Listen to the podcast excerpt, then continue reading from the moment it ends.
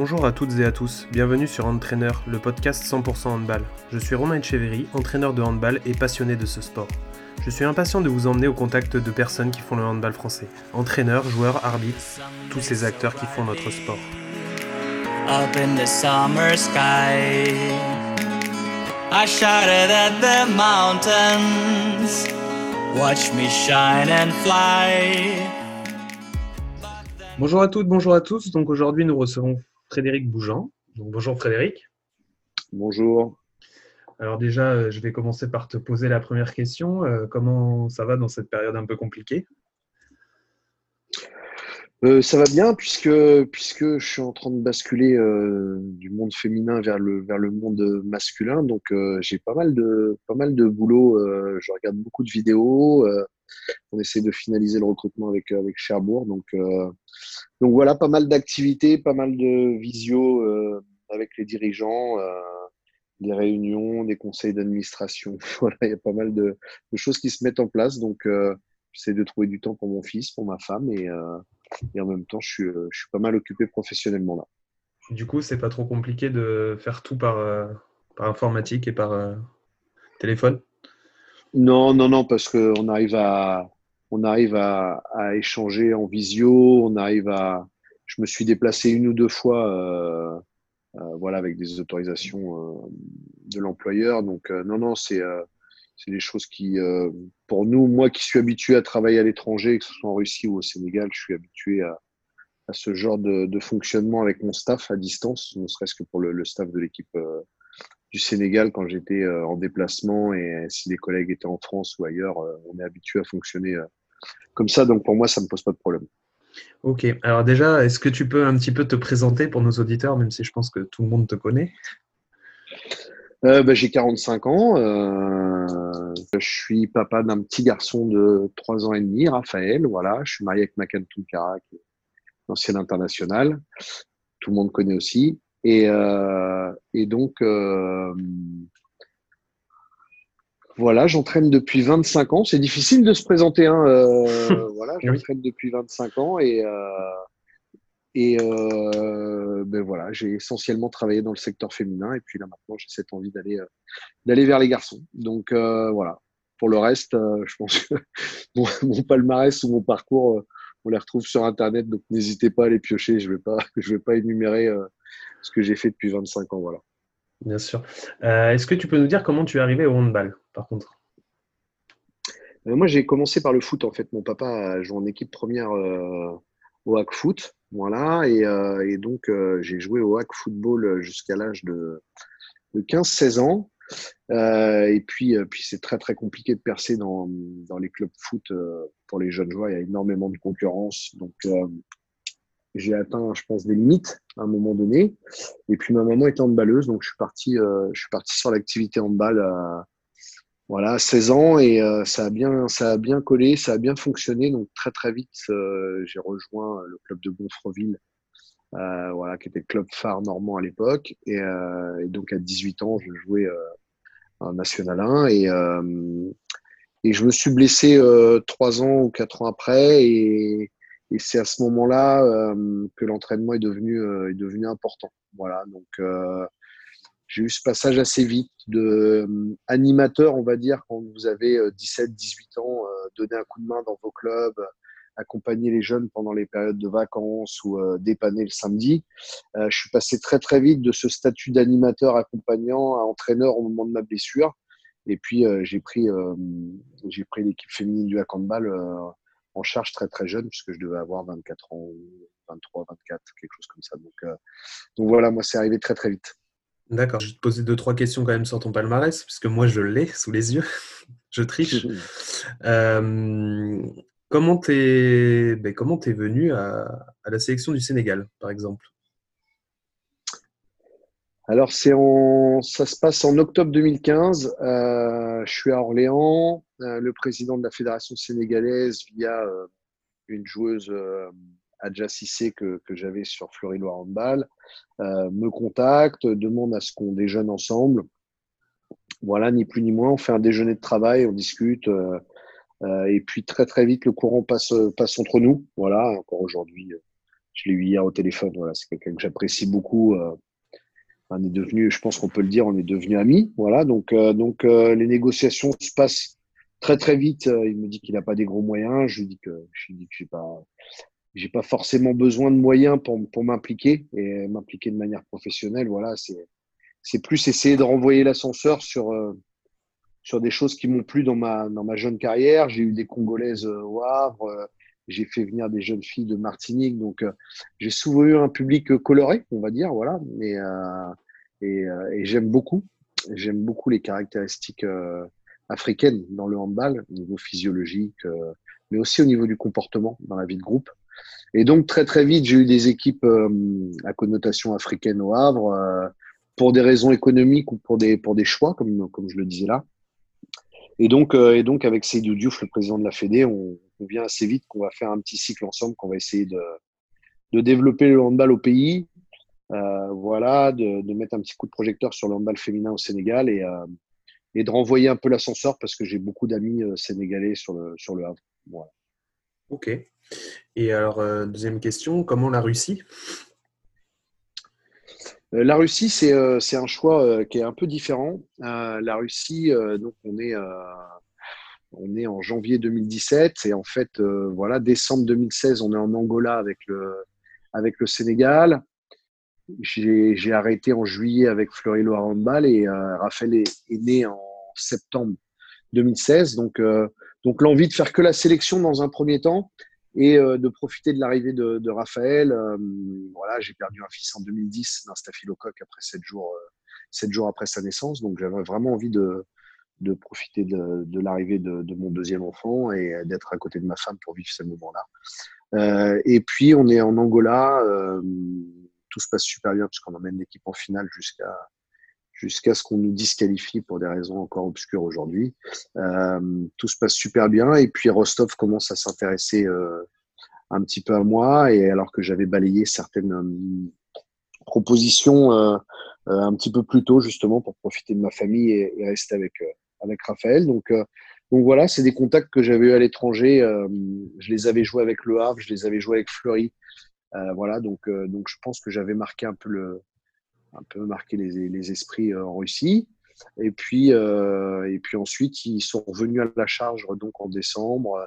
On a décidé de se rencontrer au moment de l'euro en Suède. Donc, euh, ils m'ont envoyé mes billets d'avion, l'hôtel, tout, pour que je passe quelques jours avec eux en Suède au, moment des, au moment des championnats d'Europe. Et puis très vite, on tombe d'accord. Euh, voilà, donc il y a le challenge sportif, bien évidemment, puisqu'entraîner un des, des 3-4 meilleures équipes du monde, c'est c'est quelque chose d'exceptionnel. Mais surtout, euh, Macan est d'origine malienne. Ses parents ont traversé euh, une bonne partie du monde pour rejoindre la France. Euh, moi, je suis petit-fils de, euh, de marin à vrai, mais aussi petit-fils d'anarchiste espagnol. Et donc, une partie de ma famille a dû s'adapter en vivant à l'étranger. C'est quelque chose qu'on avait envie avec Macan. On avait envie de, de vivre cette vie d'étranger. Mmh. Voilà, dans un autre pays, et d'associer ça, bien évidemment, à notre passion, le handball. Donc, donc on a fait le grand saut et ça a été une expérience absolument incroyable puisque c'est euh, aujourd'hui, je pense, avec le Sénégal, vraiment ça fait partie de nos, meilleurs souvenirs sportifs, même si euh, à Orléans il y a eu des, rencontres incroyables avec euh, le président, avec Jean-Pierre Gontier, avec sa famille, qui on est resté très très amis. vivre vivre ma passion à l'étranger. en tant qu'expatrié, ça a ça a été un grand grand moment de ma carrière. Et au niveau euh, de la langue, ça n'a pas été trop, trop compliqué de s'adapter Non, parce que j'avais un. Bah, d'abord, il y avait des joueuses de toutes les nationalités, donc je parlais espagnol, français, anglais. Voilà, j'avais un traducteur qui euh, me suivait euh, partout, toute la journée. Dès que j'avais besoin, j'avais quelqu'un qui était à disposition. Donc, donc vraiment, un club qui, qui est ambitieux, qui, qui, a des objectifs très élevés, mais qui, en face de ça, a conscience qu'il a une obligation de moyens. Et moi, aujourd'hui, j'attache beaucoup d'importance euh, à ça, c'est-à-dire qu'il y, y, a beaucoup de beaux parleurs, beaucoup de, de, gens qui vous racontent qu'ils veulent, qui veulent gagner des titres. Mais en fait, euh, la, la priorité, c'est de s'assurer que les gens euh, acceptent cette obligation de moyens, de mise en place euh, d'un projet qui permet d'aller vers la victoire. Voilà. Et, et à Rostov, c'est ce que j'ai trouvé. Tout était mis en place de l'accueil. Le premier jour de l'accueil, la façon dont ils se sont comportés avec Macan, avec mon fils, voilà, on sentait euh, un club familial, professionnel et, et, dédié à la performance. Et avec le, le beau résultat qu'on connaît. Ouais, ouais, on s'est régalé. On a fait une série de 43 matchs sans défaite. On a tout gagné au niveau. On a complètement inversé la courbe puisque c'est un, un, club qui avait perdu le championnat de Russie, qui avait été éliminé au premier tour de la Ligue des Champions, qui était dans une, dans une profonde crise euh, de, croissance, je pense. Euh, voilà, et, donc il a fallu euh, laver un peu les cerveaux, mais aussi avoir avec le manager avec qui, pareil, j'ai gardé des relations exceptionnelles. On s'est revu, s'est revu cet hiver à Kumamoto au Japon, et ça a été de, de, des chaleureuses accolades pour les retrouvailles. voilà, on a, planché sur le projet du club, sur ce qu'il ce qu'il fallait mettre en place, sur la structuration, sur les réglages qu'il y avait à faire. Voilà. Et c'est euh, ouais, ouais, c'est ça, ça, a bien bien tourné. Et puis après, au, bout d'un an et demi, je pense que j'avais fait le j'avais fait le tour et que c'était le moment de passer euh, passer la main à une autre euh, à une nouvelle organisation. C'est c'est épuisant l'étranger, c'est passionnant, mais c'est épuisant. Donc mm-hmm. c'est pour ça que je pense qu'il faut pas chercher à faire des cycles trop trop longs à l'étranger et que et qu'on est de passage. Voilà, il faut accepter cette situation là où en France, souvent les entraîneurs ont envie de durer le plus longtemps possible et pour, euh, euh, continuer de rembourser les traites de la maison. je pense qu'à l'étranger, on accepte euh, cette situation où on est de passage et voilà, on développe un cycle, on, partage un cycle avec les dirigeants et ensuite après il faut accepter de, partir. Donc c'est le les discours que j'ai tenus en fin de deuxième année avec les dirigeants de Rostov, c'est que je pensais avoir accompli ma mission en amenant l'équipe sur le Final Four et en ayant gagné, je sais plus si c'est six ou sept trophées avec eux. Euh, voilà, je pense que j'ai fait, euh, j'ai contribué à remettre le club en, en état de marche et puis, et puis c'était bien pour moi de, de passer à autre chose et bien pour eux aussi, je pense. Voilà, ça nous a permis de nous quitter en très très bon terme. C'est l'essentiel. Exactement. On va passer à Fred, euh, entraîneur. Fred qui, qui va à ses séances. Donc, on aimerait en savoir un petit peu plus sur toi, ce qui t'anime en tant qu'entraîneur. Quels sont les, les, points un peu clés de tes entraînements sur lesquels tu ne déroges pas? Qui te semble euh, ultra important C'est difficile parce qu'il faut formaliser. On est, euh, nous les entraîneurs, on est, euh, on est un peu empirique quand même, même si tout le monde essaye de présenter des démarches et ainsi de suite. je lisais un article dans l'équipe il n'y a pas très longtemps sur Didier Deschamps et, et j'aime bien ce côté empirique, même si après sur la façon de jouer, je ne m'y retrouve pas forcément, mais j'aime bien dans la démarche générale que les gens acceptent de dire qu'ils sont des empiriques, voilà, euh, plutôt que de chercher une méthode, un style, euh, euh faire des copier-coller. Euh, voilà, on est des gens pragmatiques. Donc moi, si je dois aujourd'hui, parce qu'on est dans, dans l'instant présent, nous on fait que prendre des décisions, donc on est, on se posera, on se posera tranquillement en fin de carrière pour formaliser tout ce qu'on a fait, et essayer de réfléchir à ce qui a vraiment bien marché, ce qui marche moins bien, mais on fait beaucoup de choses par l'instinct. Et moi, une des choses qui vraiment, je pense, me caractérise, c'est l'intensité dans l'entraînement. Je pense qu'on doit s'entraîner euh, le plus près possible de la réalité du match. Euh, et, dans tout ce que je mets en place, dans tout ce que je recherche, euh, c'est d'être le plus près possible de la violence d'un match, que ce soit au niveau émotionnel ou que ce soit au niveau physiologique, que ce soit au niveau tactique dans la réflexion. je pense que si on veut réussir à très très haut niveau, il faut s'entraîner comme on joue. D'accord. Donc quand tu dis euh, au niveau émotionnel, sur quel levier tu peux appuyer pour arriver à...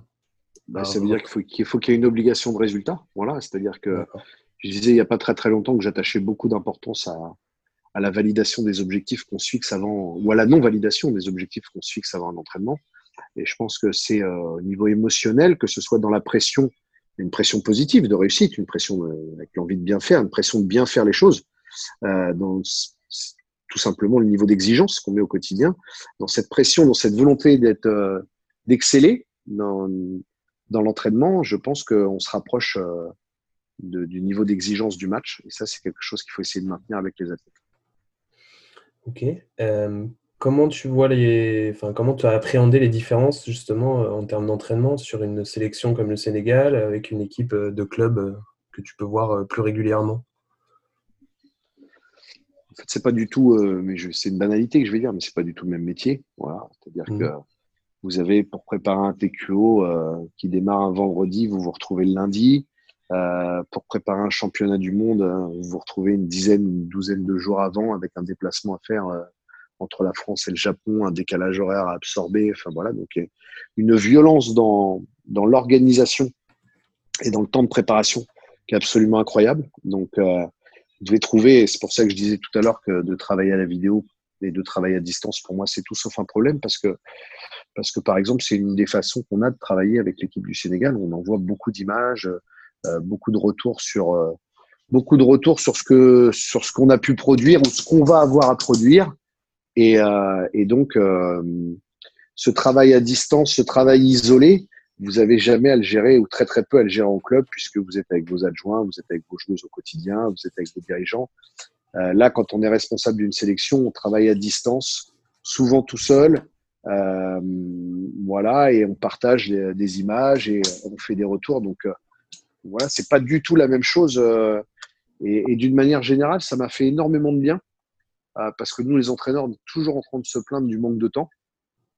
Et en fait, quand vous avez le calendrier international qui tombe, euh, de toute façon, vous pouvez agir sur rien, mis à part euh, euh quémander au club quelques, quelques jours de regroupement supplémentaire. Ou, euh, voilà, mais ça dépend pas de vous, en fait. Ça dépend du bon vouloir des clubs, puisque les joueurs sont salariés dans les clubs. Donc, euh, vous avez un calendrier qui est fixe, qui est rigide, et vous devez vous adapter à ça. Et, et donc, ça m'a permis d'arrêter de pleurer sur le temps qu'on a à disposition pour préparer les équipes ça m'a permis de, de, vraiment mettre des stratégies en face du temps qui nous est alloué. Et, et je pense que ça, ça m'a rendu meilleur euh, dans ma stabilité euh, de coach euh, et puis aussi dans ma programmation, dans mon organisation. Voilà. Et alors justement, est-ce que toi, tu es beaucoup plus sur l'analyse de l'adversaire quand tu vas préparer ou tu as quand même des objectifs de développement des joueuses et tu, tu, restes fixé là-dessus? En fait, tout dépend dans quelle équipe tu joues. Ouais si tu es ultra dominateur, tu, euh, tu peux ne pas trop apporter d'attention à l'adversaire parce que bien souvent le rapport de force est, favorable. Donc, euh, donc euh, tu observes des détails, tu, euh, tu analyses certaines situations qui peuvent être des tournants dans une rencontre. Euh, voilà. Mais euh, par contre, si tu es le petit poussé comme je l'étais avec le Havre pendant des années face à Metz, ou en arrivant à Fleury, pour, pour concurrencer et, et briser l'hégémonie en place. Voilà, et là, il faut faire beaucoup de vidéos pour faire progresser tes joueuses et, euh, et mettre en place des stratégies pour euh, essayer de d'inverser le rapport de force. Il y a, je crois que c'est hier ou avant-hier, un article dans l'équipe sur Claude Onesta qui, qui reparle de son titre en Coupe de France avec Toulouse face à Montpellier. Et, et, voilà, je pense que ça résume bien ce qu'est un coach aujourd'hui. Ça dépend de, de l'endroit où tu travailles, de l'endroit où tu entraînes, du niveau des joueuses qui t'accompagnent. Et, euh, et à partir de là, tu mets une stratégie en place. Mais il n'y a pas de, il n'y a pas de recette frais, frais de bougeon. Il y a une adaptation en permanence au contexte dans lequel je travaille. C'est ça, l'adaptabilité avant tout. Ouais. Euh, quel conseil tu donnerais à un entraîneur qui débute? Euh, De lire. De lire euh, et pas de lire uniquement, même si elles sont très très bien faites, pas de lire uniquement les approches du handball. Voilà. Je trouve que faut s'ouvrir euh, c'est pour ça que j'ai voulu à un moment donné, euh, il, y a, il, y a, trois mois, euh, ouvrir une, plateforme pour les entraîneurs africains. Mais, euh, mais je vois qu'elle qu sert aussi aux entraîneurs qui viennent, qui viennent un petit peu d'autres pays. C'est de, de s'enrichir dans un dans un handball qui devient de plus en plus mondialisé. En tout cas, quand on voit ce qu'est capable de faire l'Angola en fille ou en garçon, quand on voit euh, l'évolution du Brésil euh, jusqu'à son titre de, de, championne du monde et ainsi de suite. Je pense qu'il faut avoir une vision euh, globale de l'activité et plus seulement européenne. Et, et donc, si j'avais vraiment un conseil à donner, c'est d'avoir tout de suite cette ouverture d'esprit sur le handball international, mais aussi sur les activités qui sont transférables, puisque moi je viens du foot. il y a beaucoup de choses que j'ai pris, que j'ai prises dans le foot. et ensuite, euh, j'ai eu la chance, par exemple, en, Russie, de travailler avec Franck Kuhn, qui est le préparateur physique de l'équipe de France de basket. Et il y a beaucoup de choses que j'ai euh, essayé de transférer. Euh, il y a beaucoup de choses que j'ai essayé de transférer euh, du basket vers le hand, du rugby vers le hand. Euh, voilà, parce que je trouve que il faut avoir cette ouverture. Il faut avoir cette ouverture complète sur sur le monde. Il y a des choses à prendre. Il y a des choses intéressantes à prendre à, à droite ou à gauche. D'accord. Alors, je vais, on va parler de, du Fred coach qui, mmh. manage au bord du, au bord du 40-20. Quelle, est, euh, quelle philosophie t'anime, toi, quand tu es en match et que tu es au bord du terrain? Alors, tu vas me dire euh, sûrement que ça dépend du match, mais euh, je présume que tu as quand même des, des choses sur, qui reviennent, enfin, qui, toi, t'animent quand tu, quand tu coaches Ah, bah, je suis plutôt bouillant déjà. Hein. ça, je sais. voilà. Plutôt bouillant, même si ça s'est calmé. Parce que la maturité, parce que l'expérience fait que tu abordes les situations de manière complètement différente. Et puis la vie, la vie euh, t'amène à, voir ton métier aussi de manière différente. Donc, euh, donc ça s'est un peu calmé. Mais, euh, mais voilà, je, le, le, match, je disais tout à l'heure, c'est quelque chose de violent aussi. Donc les décisions, elles se prennent dans la violence.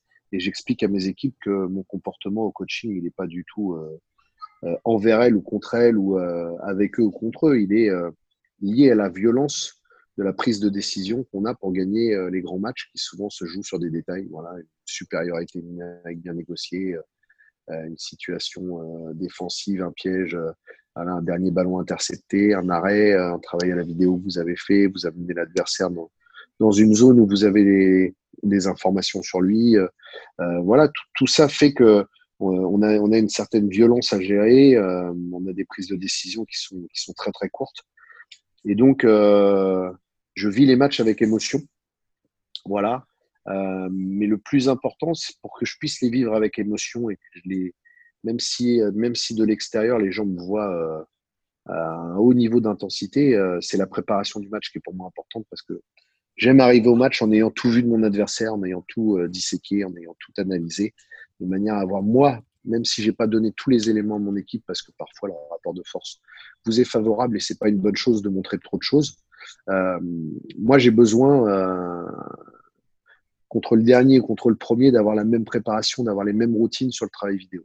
Si je fais pas ça, je me sens pas bien euh, en arrivant au match et ça m'est arrivé une ou deux fois, hein, comme tout le monde, pour des raisons diverses. Vous avez une semaine qui se passe pas comme, comme vous le souhaitez. Euh, voilà, vous êtes un peu moins bien, vous êtes un peu moins concentré, euh, vous êtes un peu moins précis. Et, dans ces moments-là, j'arrive au match euh, avec un niveau d'anxiété qui est, trop important pour pouvoir coacher relâcher. Ok. Et alors, du coup, est-ce que tu es plutôt dans le. Comme tu as vraiment bien préparé tes matchs, tu laisses confiance aux joueuses et tu les laisses beaucoup s'exprimer avant d'intervenir Ou est-ce que tu es plutôt tout de suite dans, dans la correction et dans l'échange systématique Non, moi je suis un coach euh, assez actif. Voilà, ce serait mentir que que j'ai cette capacité euh, à avoir un coaching euh, très très transversal comme Onesta, comme ces coachs-là. Voilà, moi je suis plutôt un coach directif. voilà, même si le, le, fait de vieillir et d'avoir beaucoup d'expérience aujourd'hui m'amène à, gérer, comme je disais tout à l'heure, beaucoup de situations de manière différente. Mes équipes disciplinées, j'aime les équipes organisées. voilà, j'aime les équipes qui ont des plans, qui ont des stratégies.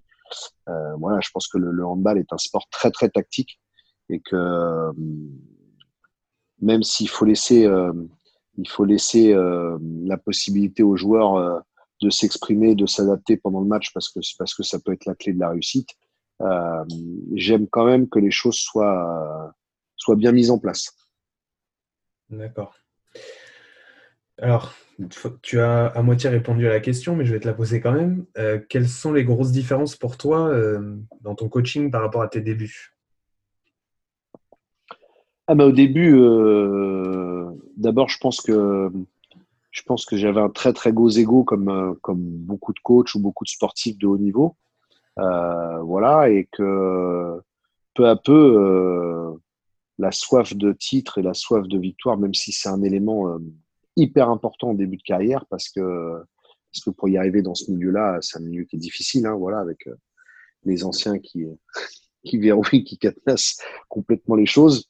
Euh, pour y arriver, il faut avoir une force euh, incroyable. Et, en tout cas, pour gagner beaucoup, il faut avoir une force incroyable. Donc, je pense que l'ego est dans un premier temps nécessaire, mais en même temps, il est mal perçu en France. Voilà. Il suffit il suffit de regarder comment, comment on interprète tous les comportements euh, de nos stars au foot ou les attitudes des uns et des autres. Euh, voilà, je crois que quand aujourd'hui on a un ego qui est fort, on est, c'est mal perçu euh, en France. Et donc, euh, qu'est-ce qui a le plus changé? D'abord, je pense que mon ego, il s'est euh, émoussé au fur et à mesure. Euh, quelque chose qui était important dès mes débuts, c'était l'aventure humaine. Voilà, le plaisir qu'on peut avoir avec les copains, à mettre un projet en place, à, le vivre. Et ça, c'est même si ça prenait beaucoup d'importance en début de carrière, en face de ça, j'avais un ego qui était très très fort. Et, euh, et, au fur et à mesure, je pense que l'aventure humaine, l'aventure collective est devenue de plus en plus importante. Voilà. Donc euh, l'envie de partager, l'envie de, vivre un truc avec les copains à plusieurs, euh, de s'éclater en montant un projet. Euh, aujourd'hui, c'est c'est ce qui est devenu plus important, euh, presque qu'un qu'un trophée. Voilà, c'est de c'est de, de, bien faire le job ensemble, de bien vivre ensemble et, et de se faire plaisir avec les dirigeants. C'est aujourd'hui ce que j'ai envie de faire. Voilà. Bien. Alors, je vais te poser une question un peu sur la planification. je présume que effectivement, ça doit être différent quand on s'occupe d'une sélection ou d'un club, mais en gros, euh, comment tu gères un peu de, ta planification, toi, sur, euh, sur une année? Et différent quand tu es euh, dans un club de Ligue des Champions et quand tu es dans un club de Coupe HF et dans un club qui n'est pas européen. Voilà, donc toutes les planifications sont complètement différentes. Euh, elles sont compris, compris différentes si vous avez des joueuses internationales dans votre effectif ou pas, puisqu'auquel cas vous devez prendre en compte euh, l'organisation individuelle, le planning individuel de vos joueuses, y compris quand elles sont en équipe nationale, parce que ça fait partie de la charge de travail globale. Donc en fait, euh, plus vous avez de rencontres à disputer, euh, plus vous avez un planning global, euh, mais qui n'est pas forcément une planification. Vous avez un planning global qui résume les moments forts de, votre euh, saison, de votre calendrier. Et ensuite, il y a énormément d'échanges avec les athlètes pour travailler sur des microcycles en fonction de leur ressenti, en fonction de leurs besoins sur les piqûres de rappel. Ça, c'est des choses qui sont difficilement anticipables parce que les athlètes qui jouent 62 de mémoire, Sierra Dembélé, l'année où elles sont, elles sont championnes du monde et qu'elle est avec moi sur Rostov en Ligue des Champions, je crois que c'est 72 matchs dans l'année. Voilà, eh on est sur des, un nombre de matchs type NBA. Mmh. Voilà, et donc, euh, bah, vous le savez tous, en NBA, il y a des gros cycles d'entraînement l'été, puis ensuite, il y a des micro-cycles très très courts, puisqu'ils sont tout le temps en train de jouer. Donc, euh, c'est uniquement des piqûres de rappel en fonction du ressenti des athlètes, en fonction de l'évaluation que vous faites de vos athlètes sur les matchs ou sur les entraînements, et, euh, vous fonctionnez comme ça au coup par coup. Donc, donc c'est plutôt, plus vous êtes dans des grands clubs, plus vous êtes sur un planning, un contrôle de la charge et, l'anticipation des temps forts dans la saison pour amener vos athlètes euh, performants sur les moments forts, que ce soit les playoffs, que ce soit le final fort, que ce soit euh, la phase finale des championnats du monde, que ce soit les matchs à élimination directe en quart de finale de Coupe d'Europe. Voilà, vous essayez d'amener vos, vos, athlètes sur un temps fort à ce moment-là. Mais derrière, tout au long de l'année, il, y a un rééquilibrage du travail euh, qui, est, euh, qui est lié au ressenti de l'athlète et à ce que vous, percevez des performances de vos athlètes. Donc, euh, c'est les microcycles qui deviennent très très importants. Tu es obligé de faire du coup beaucoup d'individualisé là. Tu fais beaucoup d'individualisé, tu euh, voilà dans, dans, cette problématique de préparer collectivement avec très très peu de temps les effectifs, tu dois être capable euh, de faire des petits moments de 10, 15 minutes, 20 minutes de travail personnalisé, de travail physique, de travail euh, de muscu, de travail au shoot, de travail technique, de routine à, à, mettre en place quand euh, certaines ont trop joué et qu'elles désentraînent à un moment donné. Il faut être capable de, de refaire un petit travail sur les fondamentaux. Voilà, c'est euh, entraîner, entraîner à ce niveau-là, c'est quelque chose d'exceptionnel parce que parce que votre cerveau euh, est en activité 24 heures sur 24. Quand j'ai à Rostov, une bonne nuit, c'était une nuit de 2h30 ou 3h, voilà, parce qu'on avait tellement de choses à faire que on dormait très très peu avec avec Mathieu ou avec Franck. Euh, voilà, puis même avec le, reste du staff on finissait très tard et on démarrait très très tôt au club. Et du coup, tu arrives quand même à, couper quand tu rentres à la maison ou c'est très compliqué? Bah, Nous, on a une règle avec Macan, c'est qu'on ne parle, parle pas de handball à la maison parce que je l'ai entraîné. C'est une règle qu'on a réussi à mettre en place, ça fait 16 euh, ans, je crois, ou 17 ans qu'on est ensemble. Euh, c'est une règle qu'on a réussi à mettre en place. Voilà, quand on est à la maison, on évite de parler de handball. Si j'ai besoin de travailler, si j'ai besoin de, je m'isole. Euh, et puis, puis voilà, mais on, je suis pas, je suis pas un entraîneur qui met des matchs de handball sur la télé du salon quand euh, toute la famille est là. C'est pas, c'est pas ma façon de fonctionner. Donc, euh, je m'isole, je travaille si, euh, si la période nécessite que je travaille. Là, je peux finir à 2h, 3h, 4h du matin, c'est pas un problème. Par contre, quand je suis avec ma famille, je suis avec ma famille, on évite de trop parler de, travail. D'accord. Alors, je vais te poser une question euh, un petit peu particulière. Euh, il y a un entraîneur euh, de natation qui a dit que le métier d'entraîneur était une drogue. Qu'est-ce que ça t'évoque, toi? Qui a dit ça? Philippe Lucas. Ah, je suis pas surpris. Je suis pas surpris. non, non, c'est pas une drogue, c'est un art de vivre. L'entraînement, c'est c'est pas une drogue parce que euh, je pense que euh, une drogue, c'est quelque chose de, complètement différent. Voilà. Euh, moi, pour moi, l'entraînement, le, métier d'entraîneur, c'est un art de vivre. C'est la possibilité de vivre ma passion dans, dans, un, dans un rythme de vie qui est complètement différent d'une entreprise classique. Voilà, c'est la possibilité de vivre des émotions, de, de, travailler avec 25 personnes, un groupe plus un staff, plus des dirigeants quasiment au quotidien. Et tout ça, c'est tout sauf une drogue. Une drogue, c'est euh, c'est quelque chose. Euh, il y a un côté négatif dans drogue qui, me, qui moi, ne me, plaît pas. Mhm.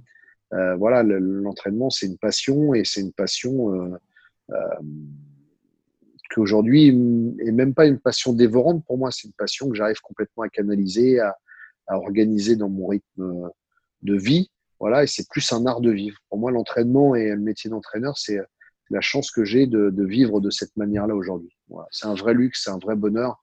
Et encore plus avec euh, quand vous avez la chance de gagner un petit peu, de, un peu de pouvoir choisir ce que vous avez envie de faire et, de voilà, de pas vivre dans le stress euh, des résultats, des bons résultats ou des mauvais résultats et, euh, du risque de voir les, contrats s'arrêter. Voilà, moi, aujourd'hui, je, je, pense que je suis un, je suis un privilégié, j'ai beaucoup de chance et, et je vis mon, mon, métier dans la passion et, et du coup, c'est un art de vivre, c'est pas, c'est pas du tout une drogue pour moi. D'accord. Et alors, euh, toi, tu es, enfin, tu préfères les moments entraînement ou tu préfères les moments euh, match? C'est difficile, c'est difficile parce que la, sélection m'a amené à énormément apprécier euh, les moments de match. Voilà, avec des temps de préparation qui sont très très courts. Et puis, et puis, comme je l'ai dit tout à l'heure, je suis un entraîneur qui, aime l'intensité à l'entraînement, qui aime préparer ses matchs, voilà. Donc pendant des années, j'ai, je pense que quelques années euh, auparavant, j'aurais, euh, certainement dit euh, que je préférais l'entraînement. Et puis, et puis ce que je fais depuis un petit moment où, depuis Rostov, depuis le Sénégal, le métier de sélectionneur, c'est, c'est des situations où je joue beaucoup de matchs, où j'ai beaucoup de matchs à disputer et, et où il y a un peu moins d'entraînement. Et donc, en fin de carrière, j'ai envie de dire que j'ai envie de dire que j'aime beaucoup les matchs. Voilà, j'aime beaucoup ce moment-là, mais euh, mais j'ai beaucoup aimé les entraînements, donc c'est très très difficile pour moi de répondre à ça. Je pense que j'aime tout dans mon métier en fait. D'accord. Alors, quel regard tu portes sur l'évolution du handball français? Ah, mais le handball français, c'est, euh, c'est, je pense, qu'il se fait mieux dans le monde. Hein, voilà, même si euh, les Danois nous chatouillent un petit peu sur la fin, même si les Norvégiennes nous ont nous ont bien maltraités en filles pendant des années ou que les Russes sont là en ce moment. Euh, je pense que d'une manière générale, ce qui est important d'évaluer, c'est la stabilité, c'est euh, la capacité à renouveler ses élites, c'est la capacité à être, à être performant sur la durée. Donc, euh, donc si, on, si on a ces critères-là comme priorité dans l'analyse, le handball français, c'est le meilleur, le meilleur handball au monde. Maintenant, euh, je pense que par rapport à ce qu'on voit tactiquement chez nos adversaires et, par rapport à la façon dont euh, nos concurrents sont en train de jouer, on va avoir une évolution euh, à donner au profil de nos joueurs. C'est-à-dire que on se rend compte que le physique, que la pression défensive, que sont plus sont plus des secteurs qui permettent uniquement de gagner et que ce qu'on fait en attaque placée, ce qu'on fait avec l'utilisation de la balle et les stratégies, euh, est aujourd'hui très très important dans un dans un contexte euh, international concurrentiel où tout le monde tout le monde arrive à un niveau physique euh, excellent. Donc on avait peut-être un temps d'avance sur tout ça pendant des années. On a su s'appuyer sur des organisations défensives, que ce soit avec Olivier ou avec ou avec Claude ou avec avec Didier récemment, des organisations défensives ultra performantes. Voilà, mais aujourd'hui, on a un peu le sentiment que ça suffira plus. Voilà, que il va falloir donner euh, une dimension euh, certainement plus collective et plus tactique euh, si on veut à nouveau être dominateur. Si on veut être présent tout ce qu'on fait aujourd'hui, je pense, va être, va être suffisant. Si on veut redevenir dominateur, il va falloir jouer différemment en attaque. D'accord. Et tu penses qu'il va y avoir un avant et un après cette période-là compliquée, notamment pour les joueurs professionnels? Comment tu vois, toi, les choses? Non, non, non. Franchement, là, on est en train de. J'assiste à beaucoup de réunions, j'écoute beaucoup de, j'écoute beaucoup de collègues. Euh, voilà, je crois que d'abord on fait une, on fait une très très grosse erreur en ce moment, c'est de vouloir à tout prix anticiper comment on va reprendre. Voilà, je crois que euh, a pas besoin d'avoir fait des grandes études pour comprendre que même au gouvernement, ils n'ont rien compris à ce qui se passe. Mhm. Voilà, ni plus ni moins. Et donc, nous, on est en train d'essayer de savoir comment on va reprendre et dans quelles conditions on va reprendre, et ainsi de suite. Faut, je crois qu'il faut, il faut faire preuve d'humilité par, rapport à, par rapport à la situation qu'on traverse. Il faut accepter euh, d'être patient. Voilà. Euh, et puis ensuite, euh, je pense qu'on aura entre 8 et 10 semaines d'anticipation pour préparer nos reprises. Alors, effectivement, il y a, on avait vu que sur le lockout aux States, il y a eu pas mal de blessures à la reprise, et ainsi de suite, mais on sait aussi euh, dans quel contexte les Américains euh, font du football américain et ainsi de suite. Voilà, donc je pense qu'il ne faut, pas, il faut pas non plus euh, se retourner complètement le cerveau. Il faut accompagner les athlètes aujourd'hui, même si c'est difficile, parce qu'ils sont placés en chômage partiel. Donc pour rester dans la loi, il faut garder une certaine distance. Mais je pense qu'il faut essayer de les accompagner, leur proposer euh, s'ils sont demandeurs, leur proposer euh, des choses pour que pour qu'ils puissent ne pas trop trop désentraîner, même si on sait que le désentraînement va être va être incroyable. Et mm. puis après, euh, je crois qu'on a on a affaire à des gens qui sont qui sont sérieux, qui sont des grands garçons. Euh, voilà, et ces grands garçons-là ou ces grandes elles vont se préparer. Euh, je vois des séances, notamment une ancienne joueuse à moi, Nyons, sur Internet. voilà, elle s'envoie des vraies séances de travail. Donc, voilà, je crois que moi, je crois que les joueurs et les joueuses sont professionnels et vont se préparer. Que ceux qui vont pas se préparer vont se mettre en danger, c'est une évidence. Mais on aura du temps pour remettre tout le monde euh, à peu près sur la même ligne euh, et redémarrer. Voilà. Donc, euh, je crois qu'aujourd'hui, il faut arrêter de, il faut arrêter de chercher à donner des, des, réponses à des choses qu'on maîtrise pas du tout. Voilà. Et il faut accepter de, laisser passer un petit peu l'orage. Et puis, et puis, quand on aura une date de reprise, il sera largement le temps de, mettre un plan, en place.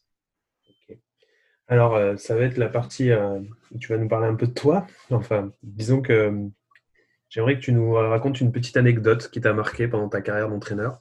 Une petite histoire qui, qui quand tu penses au hand, te vient tout de suite à l'esprit. J'imagine qu'il y en a beaucoup. Il y en a beaucoup. La montée en première division avec le Havre et le striptease de mon adjoint Dominique Deschamps, voilà, à la fin du match. Ça, a été un grand moment. Euh, ensuite, euh, ensuite, certainement le petit déjeuner chez Jean-Pierre Gontier euh, à Orléans après la, la, victoire en 2015 en Coupe de France. voilà, parce que c'est le premier trophée du club et que c'est quelqu'un qui a énormément, énormément investi dans le sport professionnel, qui a énormément accompagné le sport professionnel par le mécénat ou le sponsoring, et que c'est son premier grand titre. Voilà, et que ça a été un moment, euh, quand vous voyez euh, des personnes comme ça qui ont une telle réussite professionnelle euh, vivre autant d'émotions par le sport, ça donne du sens à ce que vous faites. Voilà, donc, euh, donc ça, ça reste un grand moment et, et j'ai eu la chance de revivre ça euh, sur la victoire en Coupe d'Europe avec Rostov.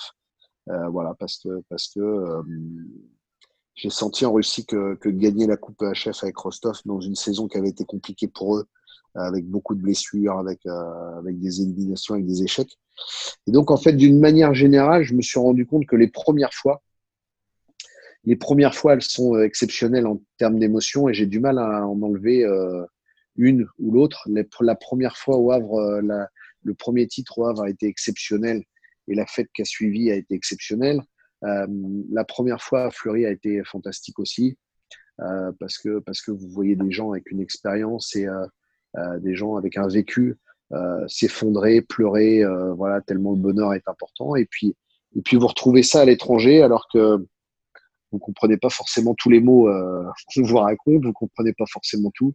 Euh, vous êtes dans un autre pays avec une autre culture, euh, voilà. Et puis, et puis vous voyez juste sur le, visage des gens le bonheur. Je pense que les premières fois sont exceptionnelles. Ok. Alors, question compliquée pour toi aussi, je pense. Si tu avais une joueuse à retenir, de ton parcours qui t'a vraiment marqué J'ai dit il n'y a pas longtemps ma femme. voilà. J'imaginais bien que tu Il y en a eu beaucoup d'autres, il y en a eu beaucoup d'autres, mais, euh, mais pas avec euh, la même complicité, pas même la même longévité. Euh, voilà, on a, dans un premier temps, fait les choix pour elle pour qu'elle puisse continuer son aventure en équipe de France et on a privilégié des choix qui puissent lui permettre de, jouer à un très bon niveau en club et en même temps de, vivre ces émotions-là en tant qu'international. Et puis dans un deuxième temps, c'est elle qui a décidé de m'accompagner sur mes choix de carrière à moi. Donc quand elle a décidé d'arrêter, euh, voilà, elle m'accompagne maintenant sur tous mes projets. Donc, euh, aujourd'hui, oui, c'est forcément ma plus belle rencontre dans le. Alors, c'est le moment où tu vas avoir une question de notre invité précédent. Ouais. Donc, euh, c'était Angélique. Qui était? J'ai pas regardé. Ah, c'était Angèle, ok, ça marche. Donc, elle t'a demandé comment tu as appréhendé ton passage des filles aux garçons, tout simplement. Ah, c'est cool, Angèle. Euh, je l'apprends pas, en fait, parce que je m'y prépare depuis un petit moment. C'est quelque chose que j'ai dans un coin de ma tête depuis, euh, depuis facilement deux ans. Sur les... Depuis 2016, donc ça fait à peu près quatre ans que j'ai pas mal de contacts en Pro League, voilà, ou à l'étranger sur des équipes garçons. donc, donc, de plus en plus, je, m'intéresse à, la différence ou aux différences qu'il peut y avoir entre les filles et les garçons. Je pense qu'il est beaucoup plus facile de passer euh, des filles vers les garçons que des garçons vers les filles. Voilà. Euh, même si, euh, forcément, c'est c'est certainement un métier, une façon d'exercer son métier qui est, qui à nouveau différente. voilà, moi, depuis des années, comme je l'ai dit tout à l'heure, l'adaptabilité, c'est mon fond de commerce à l'étranger, entre les clubs et la sélection euh, voilà, même si j'ai pas fait beaucoup beaucoup de clubs, euh, euh, à chaque fois ça a été des changements qui ont été. je suis passé de l'esprit portuaire, de l'esprit des docks au Havre à, à l'esprit Jeanne d'Arc à Orléans, et c'était pas du tout la même chose. Euh, voilà. Ensuite, la Russie, le Sénégal, c'est des, des, mondes, des environnements qui sont complètement différents. Donc moi, je m'adapte.